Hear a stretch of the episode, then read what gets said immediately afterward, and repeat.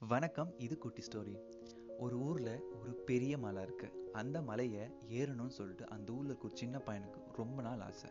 ஆனால் அந்த மலைக்கு யாரும் அதிகம் போகவே மாட்டாங்க. ஏன் அப்படின்னா அந்த மலைக்கு சரியான பாதை எதுவுமே கிடையாது. ஒரு நாள் இந்த மலையை எப்படியாவது ஏறியே ஆகணும் அப்படின்னு முடிவெடுத்து அந்த மலைக்கு போகிறான் அந்த மலையோட அடிவாரத்துக்கிட்ட போகும்பொழுது அந்த மலையிலேருந்து ஒருத்தர் கீழே இறங்கி வந்துட்டு இருந்தார். அவர்கிட்ட இந்த பையன் இந்த மலையேறின அனுபவம் எப்படி இருந்தது? ரொம்ப கஷ்டமாக இருந்தாலும் ரொம்ப ஈஸியாக இருந்ததான்னு கேட்குறான் அதுக்கு அவர் சொல்கிறாரு நான் அந்த மலையை முழுசாக ஏறல.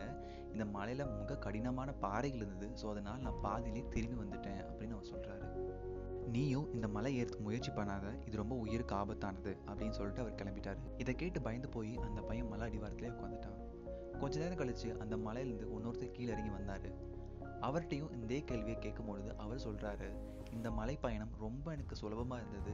இந்த பயணம் ரொம்ப ஈஸியாக இருந்ததுனால எனக்கு நான் மலை உச்சி வரைக்கும் போய் பார்த்துட்டு வந்தேன். இதே மாதிரி நிறைய பேர் அந்த மலையிலேருந்து கீழே இறங்கி வராங்க. அவங்க ஒவ்வொருத்தட்டையும் கேட்கும் பொழுதும் ஒவ்வொருத்தரும் ஒவ்வொரு விதமாக காடு இருக்குது மலை இருக்குது அருவி இருக்குது பள்ளம் இருக்குது அப்படின்னு சொல்கிறத கேட்டு மொத்தமாகவே கன்ஃபியூஸ் ஆகிட்டேன் அந்த பையன். இந்த கதையில் அந்த பையனை நீங்களாகவும் அந்த கலையை உங்கள் ட்ரீம்ஸாகவும் நினச்சி பார்த்தீங்க அப்படின்னா ஒவ்வொருத்தருக்கும் ஒவ்வொரு விதமான புரிதல் கிடைக்கும். இதில் எனக்கு என்ன புரியுது அப்படின்னா you are the best motivator for yourself நீங்கள் என்னதான் நிறைய பேர் சொல்கிற மோட்டிவேஷன் ஸ்டோரி அவங்க பற்றின கதைகள் எல்லாம் தெரிஞ்சாலும் அது ஒரு ஜஸ்ட் இன்ஃபர்மேஷன்ஸாக மட்டும்தான் உங்கள் மனசுக்குள்ளே போகுமே தவிர புரிதலாக உங்களுக்கு போகாது. You can do it only if you believe in yourself please push yourself no one else can do that my best wishes and signing off this Satish